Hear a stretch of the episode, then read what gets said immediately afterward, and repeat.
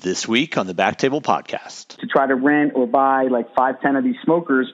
And as part of the course, we can make, uh, say, ribs in the morning, uh, you know, uh, season them up, throw them on the Kamado Joe because it takes three, four hours anyway. Right. Bam, bam, bam, go to your course. And for lunch, you eat the ribs that you made. You know what I'm saying?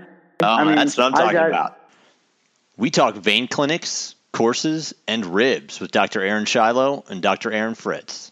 So, welcome to the Backtable Podcast. I'm your host, Anish Parikh. Uh, I'm the managing director of TEC, a startup studio that has helped bring Backtable to life. Here with me this week are Dr. Aaron Fritz and Dr. Aaron Shiloh. We're going to be talking about how to get started with a vein clinic. So, first and foremost, thanks and welcome to Dr. Fritz and Dr. Shiloh. Thank Thanks you. for having us. Yeah, I guess maybe you want to figure out a way to, to differentiate between one Aaron and the other Aaron. Right. Yeah. You want to Um, just go by You could be Shiloh you could be Fritz? AA Ron if you want. that wouldn't be the first time. Oh, listen, I, Um, that that it killed me. Dr. Shiloh, Dr. Fritz tells me you've been involved in the Philly area in a, in a, in a vein clinic for a little while. And we thought that it would be really interesting for our listeners to, to learn more about that. An increasing number of them are, are getting involved in clinics in their own area and are thinking about starting their own. So, you know, again, appreciate you coming on the podcast and sharing with us. I guess if you wouldn't mind, we'd love to hear a little background on you and you know how you got started doing what you do in IR and and in your clinic. And um, yeah, I'd love to hear a little bit about that to start. All right, great. Thank you so much, and uh, thanks for, of course, for having me on this uh, excellent podcast. Um, Our pleasure. so, just as a background, uh, I've been practicing as an interventional radiologist since 2003. I finished my training here in the Philadelphia area, and I joined a, at the time, a fairly large private practice group as the youngest IR guy and, and someone to come in with some fresh ideas, et cetera. And in fact, in uh, retrospect, uh, uh, my first meeting with my new partners, I presented them with a business plan for opening up a vein center. Now, that was in 2003. Uh, unfortunately, at the time, uh, radiology, I guess, was so lucrative, and uh, these gentlemen uh, who were my partners did not feel the need or have the desire to do something like that in the confines of a large radiology group where you know the work that you put in didn't necessarily translate into any real significant financial monetary gain on an individual level so they basically said, well, uh, let's put that aside for now. And I guess I was forced to put it aside. And I spent years then building up uh, the interventional oncology practice in our group. And, and of course, we, we were very successful in doing so. And then over the years, we've, uh, we grew into a very, very large group. Now, as I'm sure everyone who listens to this podcast is aware, medicine has evolved and changed dramatically over the last 15 years and that's led to changes also in our group. So, about four years ago or so, uh, our group was actually purchased by VRAD, which many people know is the uh, company that does almost all, if not most, of the overnight uh, teleradiology in the United States. And at that time, uh, once we sold our, I guess I was looking for some other endeavor where I'd be able to uh, use my energy in a way that would uh, not only benefit me, say, financially, but also, and probably more importantly, benefit me in a professional satisfaction type of way. And, and I can, you know, certainly um, expand upon that. And, and, and what I'm saying is that. Yeah, like what do you? I mean, I guess t- two things about that. Well, you talked about a change in your group, and you talked about a purchase. Was that the change, or was there, was there a different change?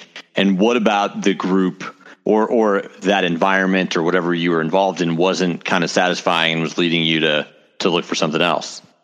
Well, as most of us as interventional radiologists know, is when you're part of a multi-specialty uh, radiology group, meaning you're involved with diagnostic radiologists and, and also interventional radiologists, no matter how you you you play it, in I don't know of any other groups, but in any group that I'm aware of that's a large group, the diagnostic imagers account for the majority of the group. Let's say, for the sake of simplicity, it's an 80-20 split.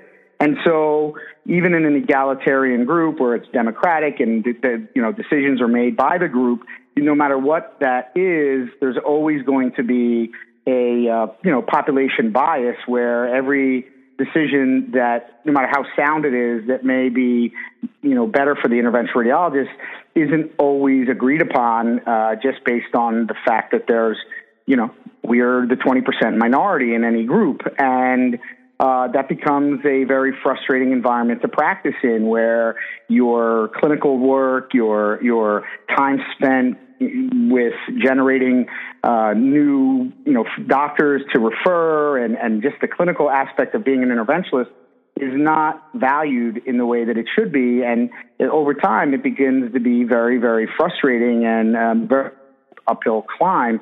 And even within my group, despite the fact that I am still and was the IR section chief, as well as one of the managing partners in the group, was still one of four uh, managing partners, and the other guys were imagers, and thus, no matter how you parse it, it's very difficult to convince people that your uh, approach is the proper approach, and uh, you know it's it's challenging. While, for example, while they're able to send imaging to Nighthawk, and there's no one giving any overnight reads, we're still taking overnight call, and there's no real, many times, no real uh, reimbursement for that or whether it's in time or money, and begins to be very, very frustrating.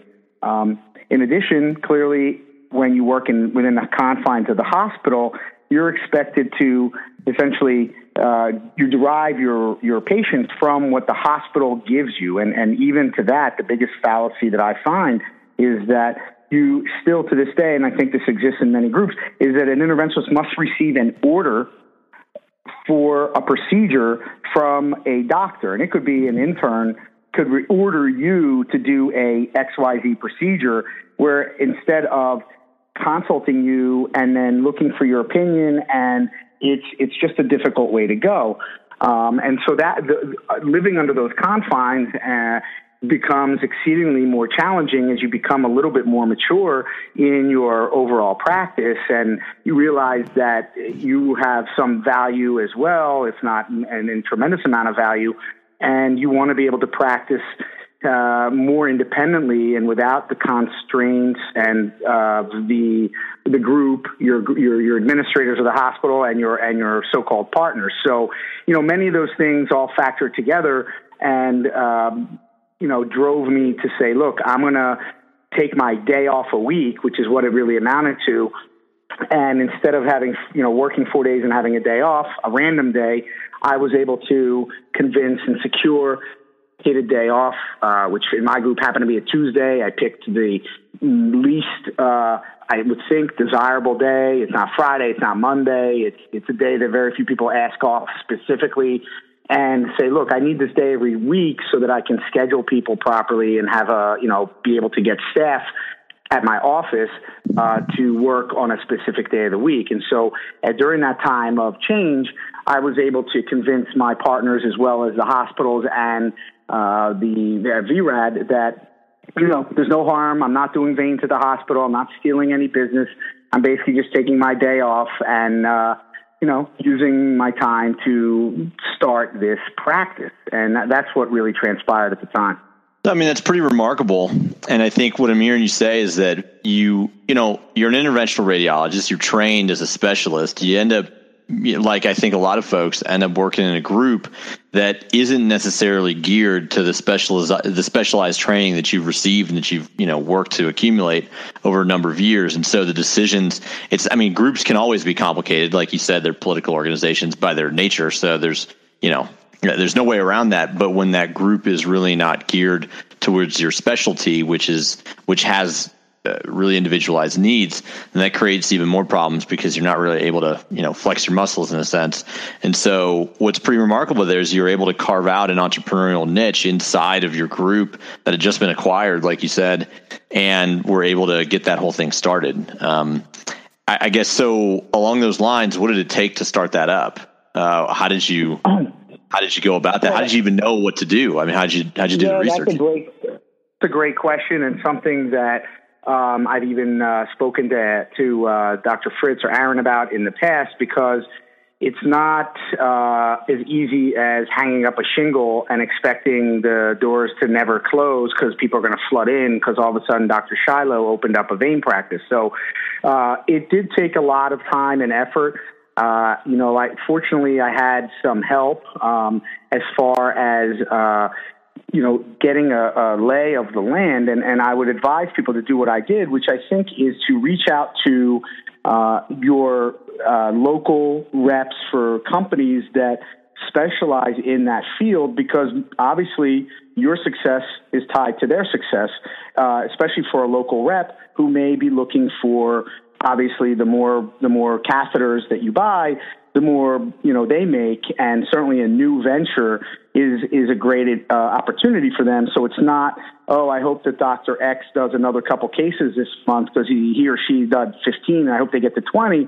It's wow there's a new doctor around, and even if he or she starts with just five cases a month over a year, that's 60 cases. And maybe the following year they double to 10. And, you know, that, that's a tremendous opportunity for them. And the benefit of that is that the local reps have, if they're really in the, that space, the vein space, they have been to, let's say, 50 other offices or whatever the number may be, and they see what works and doesn't work. And, you know, if they're, if they're smart about it, they can help you with saying, hey, look, uh, you don't need a $20,000 lifting table, but rather you can spend $2,000 on a stretcher and get to the same point, especially initially where you're looking at a, not maybe not an immense financial outlay per se, but at least you're, you're going to spend money uh, to open up your practice. And if they can say, look, you don't, you know, a thousand square foot office is sufficient.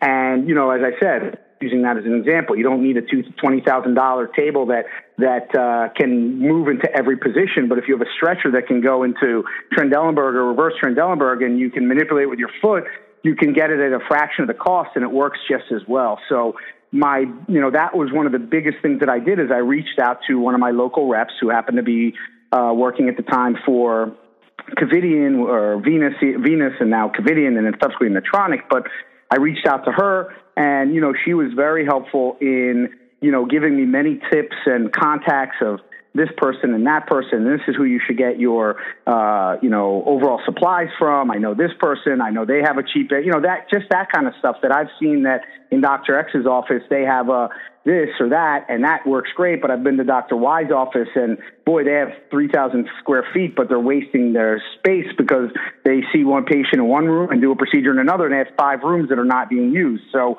you know, it was that kind of uh, information that was very, very helpful in the beginning, so that I didn't spend too much, and I and I and I think I did some of the right things in the beginning, so as to not overextend myself, particularly given it was only one day a week.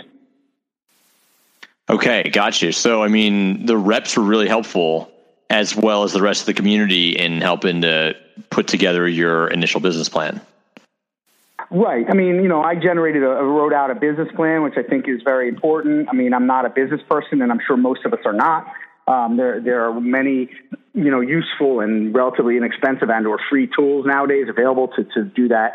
Um, and it doesn't have to be a complicated thing, but you know, just making lists of items that you need and uh, you know uh, tasks that need to be done, and, and getting insurances set up and and things like that. Uh, you know, once you have that in place, um, you know, you can then hopefully, you know, swing the doors open. But that's just the first step, obviously, in in get in becoming successful in what you do. Is now you have this office, and but it needs to be fed. You know, that is, in my right. opinion, actually the most critical element of, of being successful is how do you feed this business? Uh, you know, the cases turn out to be actually relatively the easiest part of the whole thing, performing actual procedures. Because uh, we're all good at that. We're all very good at that, most of us, and we're all good with our hands. We've done thousands of procedures. That part is not complicated in the end relative to some of the other stuff that we do. However, you know, you got to get a patient through to, to be laying there with their leg exposed, ready to have the procedure done. And that's not, doesn't just happen overnight and, and actually requires multiple angles of attack. Yeah, you became a CEO overnight. I mean, of a, of a small business. I mean, you, you opened up a small Correct. business and you had to do all of the things that go along with running a small business, which, you know, in some cases can mean you know doing something as simple as taking out the trash right because it right. just has to get done and you know, maybe somebody didn't show up that day. I just wanted to cut in along those lines. I just had a quick question as Aaron was talking. Um, Aaron, when I first started um, thinking about opening my vein clinic, I had, uh, you know, I'd, I'd, seen some of your postings on LinkedIn. so I, I, knew you were involved. I, I, also had reached out to a couple other interventional radiologists I knew were, who were running vein clinics like Rick Daniels and uh, Vasu Rao down in Houston. Uh, my question is, when when you first started, did you have anybody that kind of acted as mentors, as you guys have have for me? You know, it's it's interesting that you asked that, and, and actually interesting that you mentioned Rick because Rick and I are actually friends, and we practice not that far from each other. I know you're down in Texas, so Philly to New Jersey, you you couldn't tell how far that is, but in reality, it's not very right. far. And uh, and so I, I knew Rick, and and Rick was actually transitioning to opening up uh, his own slightly larger vein center at the same time. But I also had uh, you know some other colleagues here and around town. Um, someone who uh, trained a year ahead of me. Uh, his name is Andy Kwok, and he had opened up a vein center, sort of uh, served as a inspiration. I mean, he'd done it uh, many years previously and had sort of uh, done a similar thing. He started two days a week. He was an attending at the University of Pennsylvania, and he started two days a week. And then, I guess after three, I, I don't know the exact time period, but three or four years, he finally decided to break free and do his own thing. And and one of the actually most um, poignant things that Andy said to me, which is which I now realize is totally true, is that when you have your own office, the patients are your patients. You're no longer receiving an order from someone else to do something. Now you have your patients and you actually have the power to send them for an ultrasound at hospital X or Y. You have the power to send them to a CAT scan if they need it to hospital X or Y. You have the power to refer them to other people instead of being the person who's always on the receiving end. And with that comes a lot of satisfaction and a lot of uh, you know, again, power and, and, and, and confidence that you gain from being uh, your own boss and also having your own patients. I don't need Dr. So and so to tell me what to do. These patients come to me for my opinion and potentially to be treated. And then once they're in my office, they're my patients, and I don't need anybody else's uh, approval or help to to take care of them. And and that truthfully, is something that Andy basically, eh, you know, uh, told me and inspired me. And, and now, three, four years later, I totally understand what Andy's talking about because there's a massive difference between the days in my office where they're my patients, I get them, they've come to me, and because they've chosen to come to me, and not because they've accidentally wandered into my ER for something or other and are now forced to come to me because of their proximity to me, which is that they're laying in a hospital bed and they need XYZ done, and I'm the one who happens to be there. So there really is a, a tremendous amount of personal satisfaction that you get from knowing that these people are, are your patients. They've come to you by choice and they, uh, you know, and, and they appreciate you and you appreciate them. And it's a completely different relationship that you establish when you do that. You get continuity. You see these patients through the process. Uh, and, and it, like I said, it just really becomes a, a completely different um, entity, and you feel differently about those patients and that office than you do uh, working in the hospital. Okay, yeah, and so along those lines, um, how did you initially plan to market yourself and get those referrals? Well, so that's another thing that I learned a lot about over three years because, again, as uh, you know, kind of in an egomaniacal way, I, I assumed that since I had a fairly good reputation around Philadelphia, I mean, I was had been here and practiced for over 10 years in the area. A lot of people knew who I was. I, I, I knew a lot of doctors and they had a lot of confidence in me. I, I thought, okay, I'm going to hang this shingle up and the cases are going to come flooding in the door. They're just going to say, wow, we've been waiting for this. And here we go. Here's all these patients. And at least for me, I can't speak for everyone else, it didn't really materialize in that way. Uh, we started out initially taking care of a lot of friends and family and definitely uh, went out and did many lunch and learns at doctors' offices, and we went to uh, you know different facilities. Had I had my staff go when I couldn't go. Again, I worked with the local reps to try to uh, facilitate some of these things. We had doctor dinners, all the traditional things that we've been taught or, to- or told that is the you know the uh, key to getting more patients. And while I don't dispute the fact that relationships with local physicians is a very important thing. um, I would caution anyone who thinks that because they're friends with Doctor X or Y, they're going to send you vein patients, and it's it's for two reasons. One, they are so busy that veins is something that unfortunately are not taught in medical school to anybody. They're not taught in most residencies and even in IR residencies. I'll speak for myself. We know nothing about superficial vein disease in my practice, and that was you know a long a while, a while ago. But still, it was not being taught.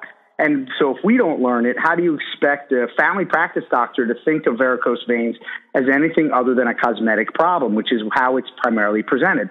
So, for two reasons: one, they're very busy nowadays, staring at their EMR and not at the patient's legs, and B, their their um, you know pre-existing uh, bias is that it's a cosmetic problem, and maybe they would reserve in the old days, a vein stripping, you know, pulling out the GSV for those patients who really, really had it bad. So if you really had bad disease, well, then maybe they kind of said, oh, wow, your leg looks bad. I'll send you to a vascular surgeon and they'll do a vein stripping. Well, as we all know, that's not the standard of care anymore.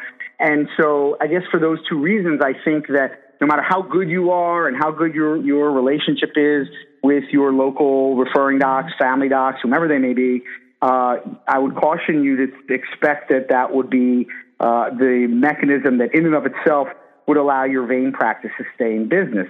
So that's what we kind of did for the first year. I mean, I had a website. We were doing a little bit of of some, you know, internet marketing, and uh, but it, it wasn't really working great. And after we had started to exhaust our friends, family, and some of the local referring docs, you know, I was concerned as to how we were going to continue to to feed the beast, so to speak. So after about a year, uh, I basically made the decision to change my approach a bit, and I switched the company that was doing my website and Google PPC and SEO and all these keywords and all that other stuff yeah. to a company uh, locally that I was kind of familiar with, but.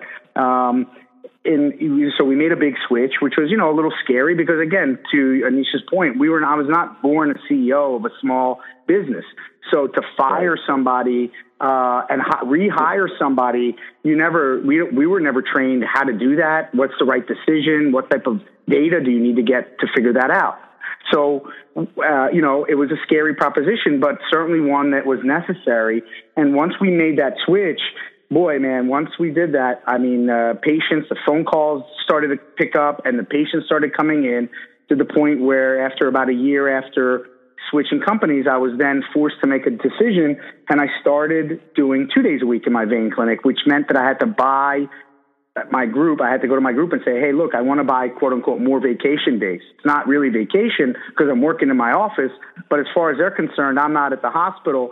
So I'm not so I'm not working, so I'm on vacation. But what I was doing is making a mental calculation, uh, or not so much mental, but also, uh, you know, looking at the numbers and saying, can I make more in a day at my vein center than I'm getting paid on a, let's say, prorated or daily rate from my group. And if that number is higher, well, then, you know, you got to go for that. And, uh, that's, that's how I finally went and said, look, I can't do this one day a week. I'm, I'm seeing 18 patients. I'm running around like a lunatic. I'm starting at eight and working till eight and I'm never finishing.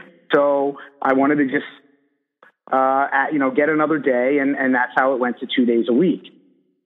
I want to get into the equipment just a little bit.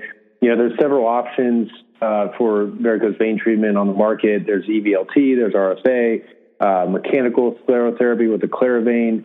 There's even the, the steam ablation. And I just wanted to know, um, you know, I know you, it sounds like you chose the RFA ablation, but just reasons why. And it, was it because of a recommendation or what did you, uh, did you have to research it too much?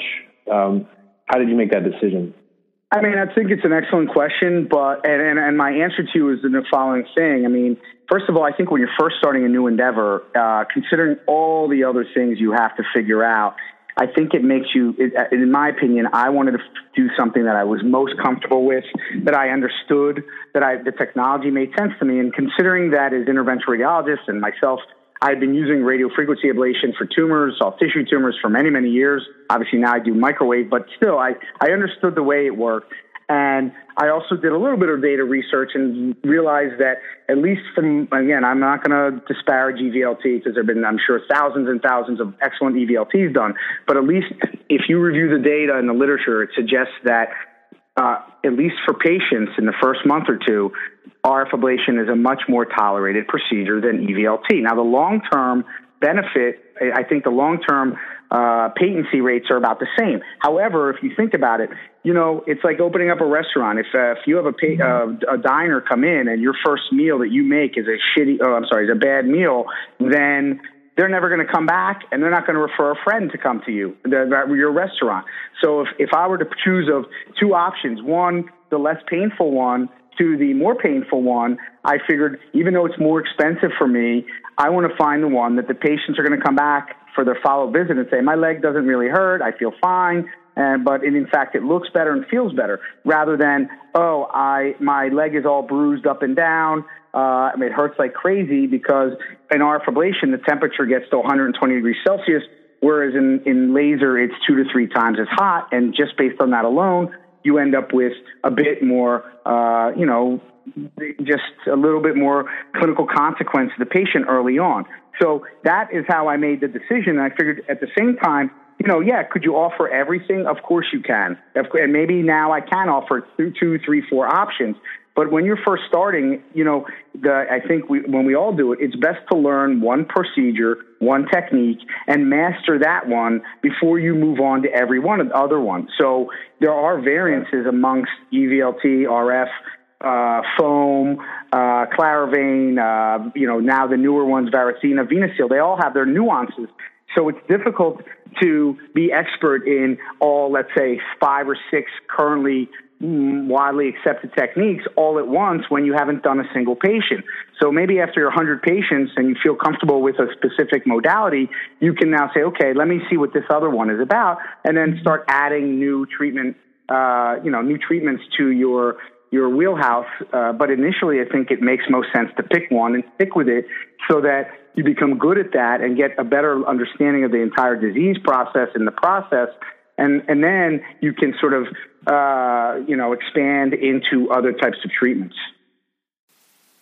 Okay, um, and then you know we were you were talking about equipment earlier, like stretchers, for example.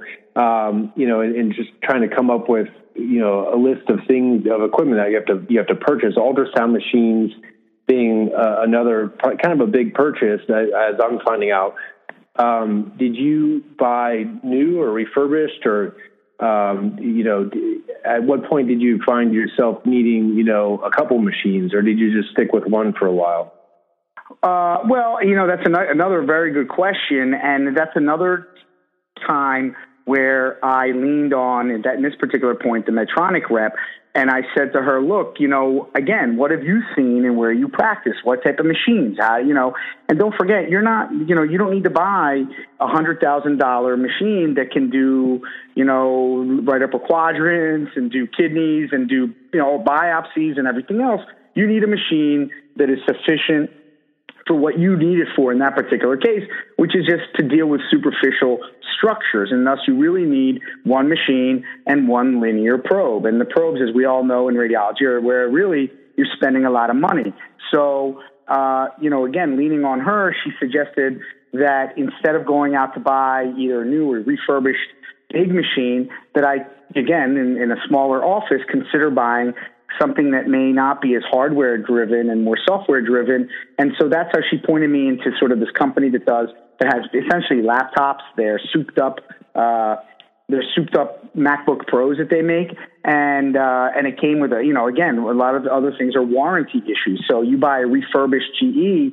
Uh, for 25, 30 grand, well, it's going to come with a one year warranty. And then they say, well, every other year is three to five grand, whatever, whatever the numbers may be. Doesn't matter what it is. But if it's 3000 for each additional year, you got to factor that into the cost of the machine. So if you think you're going to own the machine for five years and it's three grand for a subsequent yearly warranty, you're looking at another 12,000. So yeah, it's 25,000 for the machine, uh, which comes with a one year warranty, but then it has, you know, an additional 12 grand or something, or even if you negotiate down a little bit, you still have a very large amount of money you have to spend on warranties. So in looking at it, I said, you know what, let me find a company like the one I found that has uh, a reasonable unit that became highly recommended by various people that has is actually software driven such that they can log on to your computer and I'm sorry to your ultrasound machine and, and solve problems remotely. And then if you have a problem, they basically have a next day service. In other words, I call up uh, today and say, my machine's not working properly. Tomorrow I have a brand new machine in my office. I put the new machine, I take the new machine out, I put my machine in the same box, and I ship it back and, you know, I use the machine until they either fix the one I have or say keep it and we'll deal with this one on our own. So that's how I went ahead and made that decision. You know, and you had touched on this a little bit earlier. Another thing that's a little bit kind of scary at the beginning, and I'm going through this right now, is trying to figure out staffing. Uh, you know, for a small office, um, how many people do you need? You know, do you need a receptionist and an MA, or can you get away with just an MA and, and maybe a floating ultrasound tech at first, and then eventually hire an ultrasound tech. What was your approach with staffing at first? Well, uh, you know, it's interesting. Um, I, you know, in my case, I'm fortunate that you know my wife became well fortunate. I mean, she's right around the corner. Uh, you, you, can leave that in or cut it out. I don't care. But so the bottom line is, I was fortunate enough to be able to use my wife uh, as the office manager. Now, the downside is, my wife, other than hearing me answer phone calls in the middle of the night and asking what the creatinine is, didn't know the first thing about running an office. So we there was a steep, steep. We may have lost some money and in you know failure to authorize and various mistakes that you can make along the way. But at the same time, you know, having someone that I trusted in the office because at the end of the day, money is coming in and going out, and no one's going to look at your money closer than you and maybe your wife. And so, I, you know, I was fortunate to have that uh, as as an assistant, and she came from a hospitality background. So, and I have to say that it's very important in this business to have a very friendly, smiley hospitality driven office because this is something that people have a choice in. Just like you choose whether you want to stay at the holiday inn or the ritz carlton and you're making that decision based on how nice it is how nice the people are and it's not that much different when you're going in a consumer driven uh, business like this that you want to make sure that you have a good office. So it may not even be as important as to the specific function of the people, but the type of people that you hire. They actually have to be people people. They have to smile. They have to be friendly. They can't be disgruntled, at least not initially. I mean, you really need people that that want to be there, that are happy to be there, and even if that means overpaying a little bit, oh, the industry standard is fifteen dollars an hour for an MA. You know, I say fine, and you know what? Since we're very slow in the beginning, I'll say, okay, I'll give you, uh, you know, for every patient that we do, you'll get a $25 bonus. Okay. So now they're excited whenever there's a case. They're happy about it. They want to get to the same point you're getting because for that, you know, those two cases a day, if assuming they went an hour, they went, they got bumped up to forty dollars an hour. If you know what I'm saying. So, you know, a good yeah. staff, a happy staff, is a very important element. Not necessarily so much who they are, but if you want to know specifically, when I opened up, I had a receptionist slash office manager and I had a uh, an IR tech that I knew who also was working this as her second job, and uh, she and I'd known her for 15 years at the hospital, and and I hired her immediately to be my assistant, you know, sort of right hand person, and she does a lot of things. As far as your question to an ultrasound tech, while it would sound very convenient and logical to have, I can't, I, I, and I'm not making this up. I mean, I've heard this from many, many vein experts at many, many SIRs prior to doing this. You got to scan your own patients. As tedious and as labor intensive as it is, it is so worthwhile in the long run for various reasons. The first is that you learn so much about venous anatomy by actually doing the scan yourself. And it a little bit is like being a detective because varicose veins up and down the leg they can come and go from all kinds of veins. It's not just about the greater saphenous or the lesser saphenous. It could be about the AASV, or it could be the PASV, or it could be a, a perforator, or all these things. And you will never learn about these things until you see them with your own eyes and convince yourself that there that this perforator above the ankle is the one that's causing this venous stasis ulcer that's just above it. And yeah, you know, you can get good techs, and I, I think there can be some amazing techs. Again, the, the, the scanning allows you to figure it out and it serves as part of the consult. So while I'm scanning the patient, I'm explaining to the patient about vein disease, why something's happening. People see it with their own eyes. We're very visual now. Everyone's got an iPhone, iPad and then uh, and things like that in their hands. I think they're capable of understanding what they're seeing on a screen. Uh, and so, if you make it evident to them, this is what you're seeing and this is what's causing your vein disease, it's a lot easier to subsequently sell them on, and this is how we're going to fix it. You're going to lay down on this bed, and I'm going to numb your leg and stick it 15 times with a needle, and then I'm going to burn it. And you know, you, if you think you're not into sales, you soon realize that you absolutely are into sales because you have to every patient the the that they're going to come to your office and while they're wide awake, you're going to burn their leg, no matter what, or if you're using the, the most commonly used technologies. So to that end, I think that an ultrasound tech is number one expensive, and number two uh, will make it so easy for you to just have them scan them that you're going to miss a lot of things that are actually relevant and important to that particular patient's vein disease. Yeah, and I'm sure the patient really appreciates spending that kind of time with their doctor, you know, to, to have you sit there and, and scan them and talk talk them through it. So I'm sure that's a perk. Um, they go oh, and tell their friends tell their friends. Think, um, think, think about how many so, times you go to the doctor and wait, and they spend five minutes with you and then leave. I mean, you get thirty to forty-five minutes of my time. You know what I mean? And it's well worth it. Right. Yeah. Um, along those lines, did you have to do any sort of additional training? Like, do you need any sort of certification to actually uh, do the scan yourself and submit it for payment, um, or is just being a, uh, a, radiologist is enough to to to be able to do that?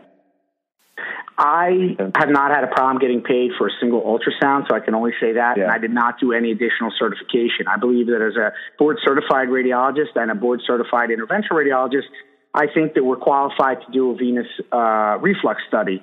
Uh, I right, think the whole right. RPVI concept was made, created for uh, non uh, radiology driven people to the, the family practice doc who becomes a phlebotomist who, who doesn't know anything about ultrasound can get a can get a certificate that says, "Oh, I know about venous ultrasound." And I, you know, there's no as of right now. I'm not saying that you know, Medicare or the others can say, oh, you need to be RPVI at some point to bill for these things in the future. But for the last three, four years, I haven't had a problem getting paid uh, on a single ultrasound that I've done, with the exception of the ones I've done on capitated patients, just because I've sent them to the hospital and the report has come back so bad that I uh, that I have to basically repeat it because they don't do it properly. And and when they don't do it properly, and you're looking, I mean, I can't even. My own group, my own group, the radiologists will send me reports to say there are varicose veins located on the calf, and then in the next line, there is no venous reflux. They don't seem to understand that those two things can't be mutually exclusive. Okay, so the fact is, is some ultrasound tech walked in, gave a uh, radiologist a report that showed no reflux, and he or she dictated it as there is no reflux. But we both know, Aaron, that if there are big varicose veins on the leg, there is reflux somewhere, and they just right. didn't find it or care to look for it. And now you're left with a report that won't allow the patient to actually get treated. Yeah. Yeah. Sorry, um, that was a bit of a pet peeve I threw out there. I apologize. Was, no, uh, but I actually that that last bit was very important for me because you know you you've always told me that you need to scan yourself, but I actually didn't realize that you completely replaced the ultrasound tech, which is is great, especially when you're starting out um, to be able to do and and not have to you know it's just one less expense to what you know when you start. So um, that's actually really. Like said, there's plenty of good training out there. I mean, I again, my Medtronic rep, they uh, they sent me to a local physician to to you know watch a few cases, uh, which of course is not enough. Let's just be honest. That's just not the right. same. But they all, I also went to a couple little uh, venous ultrasound courses that were local to me, and that helped me out a lot. But I, but you know, I'm not going to lie. I've learned so much in the last three years about this disease that you won't find in a textbook, and you won't find it in those courses because I've scanned them all myself and you know does this perforator make a difference or not? You know uh, why does this patient still have swelling even though i did their gsv and lsv you know these are things that oh maybe i need to order a cat scan of the abdomen pelvis look for May-Thurner. these are things that until you've gone and seen hundreds of these patients and scanned them yourself and then and then looked at what their leg looked like before and after you did your procedures and directly did it you will never learn and as you said, Aaron, in the very beginning, you're going to have plenty of time, and that's good time used as opposed to standing around watching other people work. Uh, so yeah, sure. Eventually, you know, and, and, and certainly if I went full time with veins, I think I would have an ultrasound tech because then you realize, look, if I train this person so, so good, I can get her, him or her to do 90% of the exam. And then I just walk in to scan where the varicose veins are.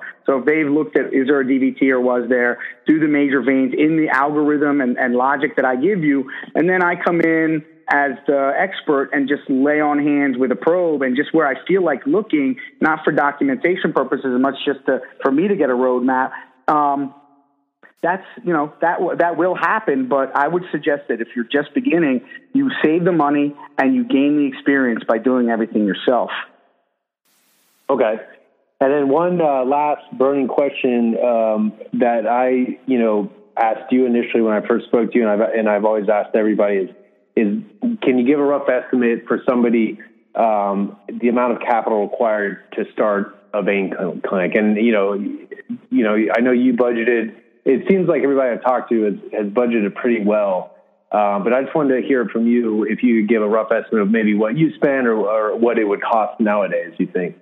Well, I, you know, again, I because of my at least uh, friendship with some of the uh, local reps, and of course, ten years of being here and, and buying, you know, God knows how much in, in stents, wires, catheters, etc.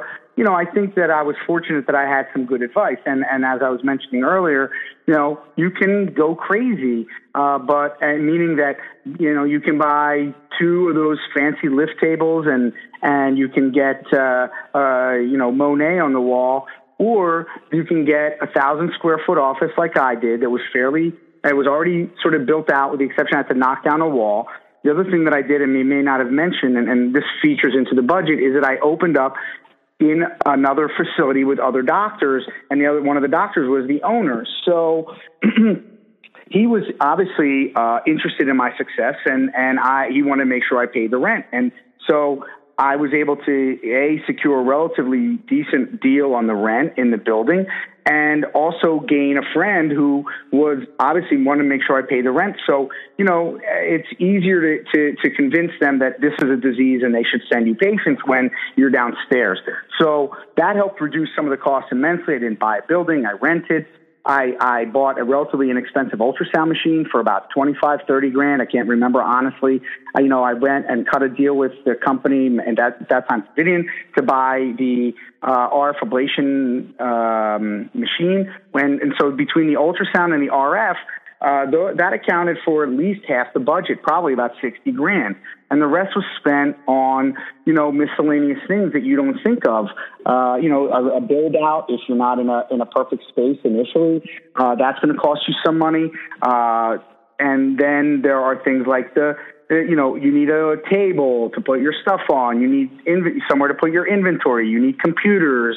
You know, you need. Uh, I got a, a, a machine to sterilize the vein hooks for doing phlebectomy. I mean, you know, you need a coffee machine for your girl's break room. I mean, so there are there are things that need to be spent or money that needs to be spent. But the big ticket items, you know, the the uh, RF machine, I was able to work out a payment plan with them, so I didn't have to pay it all off at once. So they again, I think when you consider that they're your success is their success and they and you know the machine is only buying the car but they want to sell you the gas as well as the car. And so once you've bought the car for thirty thousand dollars or whatever the going rate is they that's fine and they make a one off on that and and it's great. But they also want to get you to the point where you're buying 500 catheters a year and that's the gasoline to feed that car. And so, you know, you can say to them, look, I can't afford to spend 50 grand straight away. Can we work out a way I pay it off over a year with no interest? You know, these are things you can ask for and, you know, they will give you in, in, in, in, in any way they possibly can. So for me, you know, to summarize it all, I mean, we probably spent, I want to say 120, 150 grand initially, and that was budgeting like a year's worth of rent.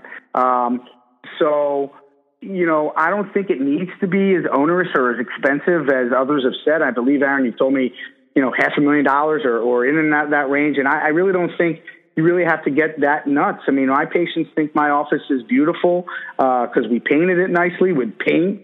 Uh, we bought some furniture on Overstock.com that's modern to our to our style, and that wasn't too expensive. And you know, we we just decorated it nicely, but uh, but you know, uh, in a very uh, cost-effective way, and so it didn't end up costing so much. I mean, you don't need a waterfall in your waiting area straight away, you know. Well, you know, I think what what you're talking about here, Dr. Shiloh, is is not just uh, uh, you know opening a vein clinic, but opening a business, you know, and what it takes right. to be an entrepreneur and and how you be a successful business person, which is important and and it's fun. Uh, you know, at least I think so, and I think uh, a lot of folks that are getting into it also to see, you know, the opportunity for financial reward, the opportunity to not only be independent, but to do the things you truly enjoy doing, and to you know um, to kind of you know have the joy and the pain, I guess, of running your own business. And I'll just say this: right. you know, you mentioned that you you guys end up losing a little money in the in the early days uh, as you went through a learning curve, which I think is totally normal in any business. And you know, the fact you guys are still husband and wife, I think, means you did something right in in doing that whole thing because that's also a tricky part of it. Um, oh, very difficult. So I do want to mention one yeah. other thing. Is it possible, uh, or are we well, out of time? Go ahead, and we're gonna we're gonna bring it to a close. But go ahead. Well, so um, you know, again, you know, I just want to showcase one thing is that in sometime in the when I said we transitioned to uh, a different website company, I did learn a tremendous amount about website, um, you know, keywords about Google PPC, which is, stands for pay per click, you know, how that works, and you know, and how you how you get patients. And I'll tell you that today, I would say 80 to 90 percent of our clients come from quote unquote the internet, and they don't come from Dr. Smith, who I took out to lunch three years ago. They come because they found me through my organic presence, through my blog, through my uh, press releases, through my Google PPC. And I think it's a very critical element that we have to learn that particularly in certain areas of interventional radiology uh, and, and, and procedures that can be done, you know, on an outpatient basis, there is a massive direct to consumer element that, that is, that most physicians and especially interventional radiologists don't seem to grasp. And I think it's just from the years of just getting patients that are fed to them somehow magically the, the patient fairy arrived and dropped off 10 patients. And they don't realize that today things have changed and that the old model of doing grand rounds and going to tumor board and all that, that may work in the hospital, but outside the hospital, people have a choice. And we all know that when we go to buy sneakers, we buy the what's the best sneaker or the cheapest place. And they do the same thing with doctors now. Who's the best vein doctor around me? Who's the best for uh, whatever they search for? I have painful varicose veins. And you better be present there. If you're not, you will never get found. And, uh, you know, I guess I'll leave with that. I mean, I, I do a lot of that. I manage it myself. There's an immense amount of data that I acquire from the company that I work with. And, uh, you know, it's very critical. It's the most critical element now of our practice. So I take full responsibility to do the SEO, to do the Google PPC, and also to do the social media, because literally that is what feeds this beast. And, um, you know, people should really realize that it's a very critical element of it. You know, and if I could figure it out, uh, every one of you can do it as well. Uh, and if you can't, you know, I'm available to help, uh, you know, in, in any way that I can. I think you're way ahead of the curve there. Or, you know, you're right on point there, Dr. Shiloh. Let me say it like that. I mean, that that is the world has changed. That is how businesses are being built. Thanks to Google, thanks to the internet, you know, thanks to SEO and PPC and and like you said, you know, writing a blog and keeping yourself relevant and in the conversation. I mean, it's a great big world out there, and people are buying everything online now. Um, you know, from from vein services to you know to surgical devices even. So uh, as we bring it to a close, one thing we I did want to ask you about. You've got a course of some kind that, that goes on related to this. I guess can you tell us a bit about that and and what that entails and where we can find it?